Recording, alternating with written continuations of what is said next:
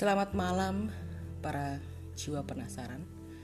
Kali ini saya akan membacakan salah satu cerpen dari Intan Paramadita berjudul Jeritan dalam Botol.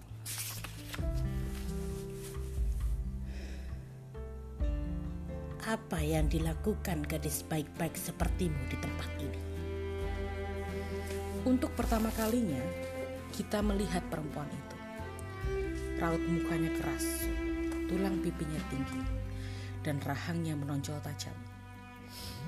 Kulitnya seperti sarung tangan tipis yang sekedar menutupi kerangka, pucat, gelap, berbintik-bintik. Kain batik murahan melilit di pinggangnya secara serambangan. Baju kurung dan kerudung hitamnya semakin membuatnya suram. Begitu ia mendekat, kita merasakan bau asing menyengat. Bukan bau tubuh yang berkeringat, yang manusiawi, melainkan wangi cengkih dari daerah nan jauh. Dupa untuk para arwah, tubuh kaku yang dimandikan bunga sebelum masuk liang kubur. Rumah itu tidak menebarkan aroma kehidupan, Letaknya yang terpencil dan jauh dari kota mestinya bisa membuatnya lebih segar. Tapi pemiliknya tak peduli pada ventilasi. Pintu dan jendelanya ditutupi tirai coklat muram berjuntai. Halamannya dipayungi pohon kamboja bercabang-cabang sehingga matahari enggan menyapa rumput yang menyebar di tanah. Juga dibatasi pagar hitam mengelupas dan berkarat. Siput di balik cangkang yang tak ingin diketahui. Dan Memang begitu. Perempuan di depan kita saat ini sangat dikenal di kampungnya. Di penghujung tepi cadas pangeran. Namun orang berbicara tentangnya hanya lewat bisik-bisik. Sumarni, perempuan sihir, perempuan teluh yang bersekutu dengan setan. Mak lampir, ya Tuhan, dia akan dibakar hingga lelehan dagingnya mengering menjadi gaji neraka. Ya Tuhan, jangan biarkan dia terampuni. Kita tersadar bahwa perempuan itu tengah menanti jawabannya. Saya sedang meneliti, begitu katanya. Berusaha menyembunyikan kegelisahannya dan tetap terlihat sopan. Tentu saja nama dan tempat tinggal akan disamarkan. Si perempuan keriput memicingkan mata lalu menanggapi dingin. Seharusnya begitu. Matanya menyelidik, memastikan kita tidak membawa kamera maupun alat perekam ke rumahnya. Mungkin ia sudah kehilangan banyak uang untuk menyuap polisi, atau mungkin kesal karena semakin banyak pihak menarik keuntungan darinya. Baru-baru ini kru stasiun TV datang dari Jakarta hanya untuk mewawancarainya sebagai narasumber dengan gambar hitam putih diburamkan dan mata ditutup garis hitam tebal dalam sebuah acara kriminal dramatis. Episodenya berjudul Sisi Kelam Perempuan. Lalu kita bertanya dengan sangat hati-hati tentang profesinya. Apa yang ia lakukan, sejak kapan ia melakukan itu. Kita malu sekaligus tak berani mengucapkan kata-kata yang sejak tadi menari berloncat-loncatan di benaknya. Melenyapkan nyawa. Kedengarannya seperti mantra terkutuk. Kau perempuan atau setan? Aku tak tahu di mana batasnya. Bibir perempuan itu mengatup rapat meski ia sudah bisa memperhitungkan segala sesuatunya. Ia tahu apa yang diharapkan, ia tahu apa yang diharapkan orang darinya. Cap itu ada di dahinya, stempel merah menyala yang tak akan pernah hilang. Sudah lama sekali. Ia berkata, lambat dan berat. Mungkin 30 tahun, mungkin lebih. Waktu seperti termakam rayap di sini. Meleburlah dengan malam dan detak jam tak akan penting lagi. Mereka mengapa mereka melakukannya? Tidak ingin nak. Tapi Allah memberi hukuman bagi para sundal. Mereka tidak berkuasa mengatur diri mereka sendiri. mata, jemari, nafas, rahim, daun-daun yang tak bisa berhenti menguning, mengering, lantas terpaksa jatuh ke tanah. Saya tidak mengerti. Ah, tidak ada yang mencoba untuk mengerti. Lalu mengapa ibu melakukannya? Ujung bibir Sumarni terangkat sedikit. Ia seperti tengah tersenyum, tapi bukan itu yang terpancar di matanya. Kita melihat bola mata kelabu perempuan itu berubah menjadi langit. Lalu gumpalan-gumpalan di sana berpijar, meneteskan hujan tanpa gelegar. Nah, demi sebuah kehidupan, kau harus mematikan yang lain. Ada burung yang harus membakar diri untuk melahirkan generasi baru. Kita menganggap sudah kodratnya terlahir untuk berkorban, untuk menjadi mulia. Seperti Sinta. Dan hanya di situ nilaimu. Kau tidak pernah tahu, Nak, bahwa ada banyak bangkai burung di sekelilingmu berbagi udara denganmu. Mereka kelihatan hidup. Tapi ada belatung-belatung tak terlihat yang menggerogoti daging busuk mereka. Mereka hanya hadir sebagai pemberi kehidupan air yang tak henti-hentinya mengucur, kadang berpolusi, tak punya bentuk, hanya bisa mengikuti wadah. Dan aku, Nak, aku memang bersekutu dengan setan. Karena aku tahu ada burung-burung yang tidak ingin membakar diri. Karena aku tahu ada angin ada air yang ingin membeku, tidak menjadi pemberi demi sedikit hening yang tak pernah ia kecap.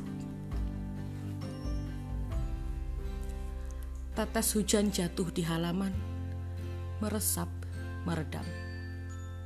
Bukan hujan yang menggebu-gebu, pelan, satu-satu. Nada panjang lirih mengiris dari gesekan senar biola kita teramat kedinginan dan mungkin sebentar lagi kabut datang. Jadi para sundal menjadi pelanggan di sini. Cari-carimu yang bagus itu nak tidak tercipta untuk menuding. Tidak hanya mereka Seorang ibu rumah tangga beranak empat juga mendatangiku. Perempuan yang tak kau duga. Ya, perempuan baik-baik sepertimu. Ia bukan turis pantai, tapi pengelana di gurun yang bungkuk karena terlalu banyak mem membawa beban berat. Ia harus melakukannya agar tetap kuat mendampingi tuannya. Yang harus mencari mata air penyambung hidup hingga sampai ke tujuan. Ap apa saja yang dibutuhkan? Uang tentu saja. Aku perlu hidup, sayangku. Lalu kain gendongan bayi agar si bayi bisa merasakan dekapan di alam sana. Kain itu bisa menjadi penghubung bila uh, bila jiwa bayi merindukan ibunya atau sebaliknya. Ya, semacam jembatan, tapi terkadang jembatan itu putus. Si ibu menjadi gila, si bayi menjadi bidadari, tak perlu saling kenal. Ah, tapi kenapa? Mengapa?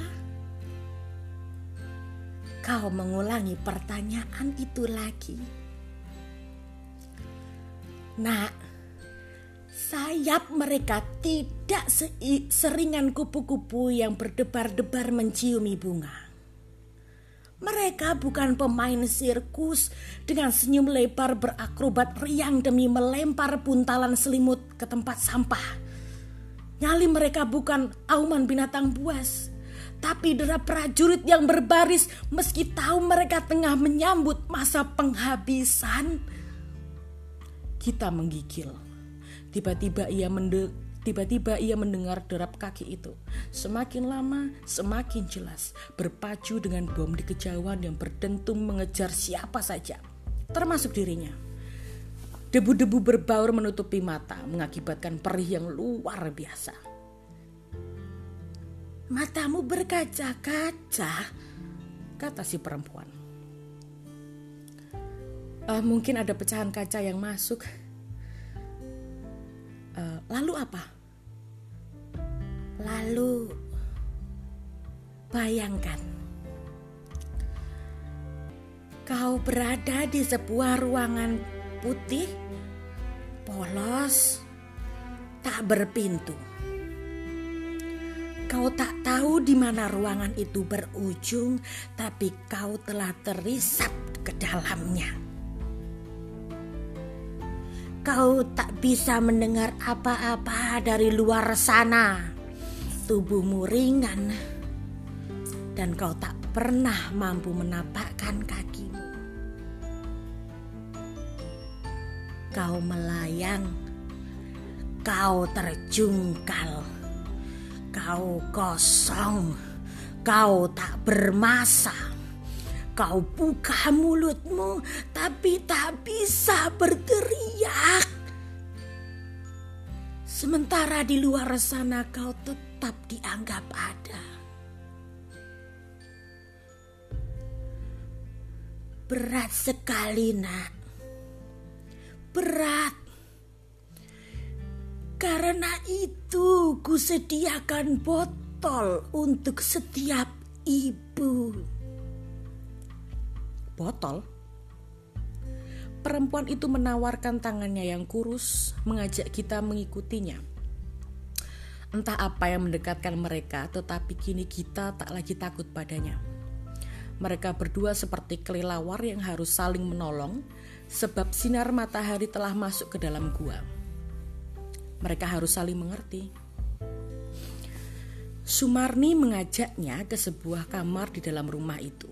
Ya kamar biasa berisi tempat tidur dengan spray krem kusam. Di sisinya ada lemari kayu yang tidak terlalu lebar namun tingginya mencapai langit-langit. Aneh sekali, isinya hanya botol-botol selai kosong yang jumlahnya mungkin ratusan. Kita bertanya mengapa ia menyimpan botol begitu banyak. Si perempuan itu menggeleng Botol-botol ini tidak kosong. Semuanya berguna untuk menampung jeritan. Jeritan? Ya. Mengapa jeritan harus ditampung? Jeritan ibu mati bersama bayi mereka. Mereka tak mampu lagi bersuara karena ya karena tidak ada yang mau mendengar. Mereka adalah orang-orang yang berpenyakit lepra yang meresahkan.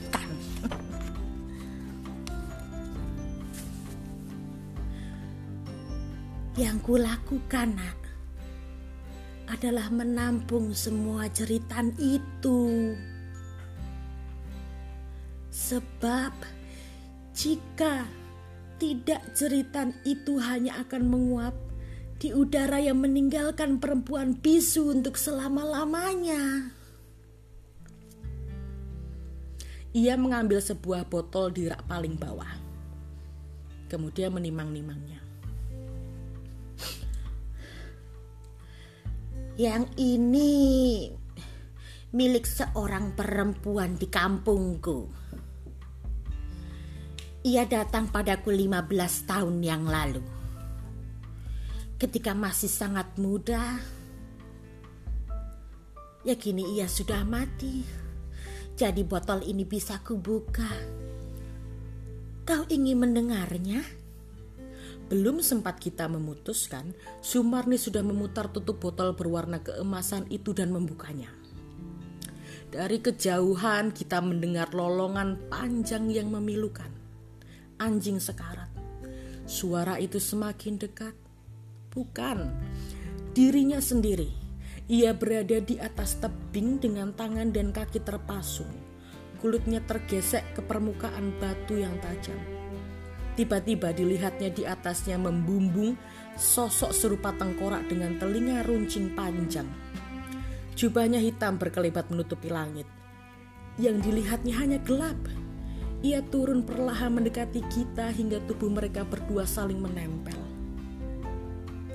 Makhluk itu begitu kurus, tapi beban tubuhnya membuat kita terengah. Ia meronta. Wajah si jubah hitam semakin dekat dengan wajahnya. Bibirnya yang keras dan dingin menyentuh bibir kita.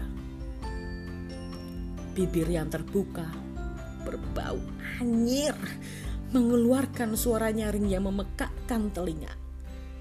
Suara neraka. Kita berpaling dan menutup matanya. Sumarni cepat-cepat menutup botol itu kembali. Dilihatnya perempuan muda itu di sampingnya terbelalak. Dadanya naik turun. Ia melingkarkan lengannya di bahu kita dan membelai rambutnya. Dituntunnya tamunya yang guntai keluar kamar. Kita terduduk di sofa hijau pucat di ruang tamu. Menggigit bibirnya menutupi matanya dengan telapak tangan. Perempuan itu duduk di sampingnya. Kau melihatnya? Kusimpan segala suara agar ia tak memberi ciuman kematian pada mereka. Agar mereka tidak berpendar dan hilang tanpa terkubur.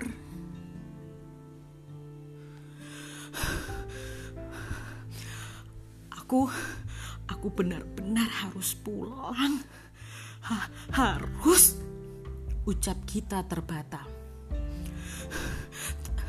Terima kasih untuk semuanya. Terima kasih. Kita menyalami Sumarni dan bergegas menuju pintu. Di luar, hujan mulai tak terkendali.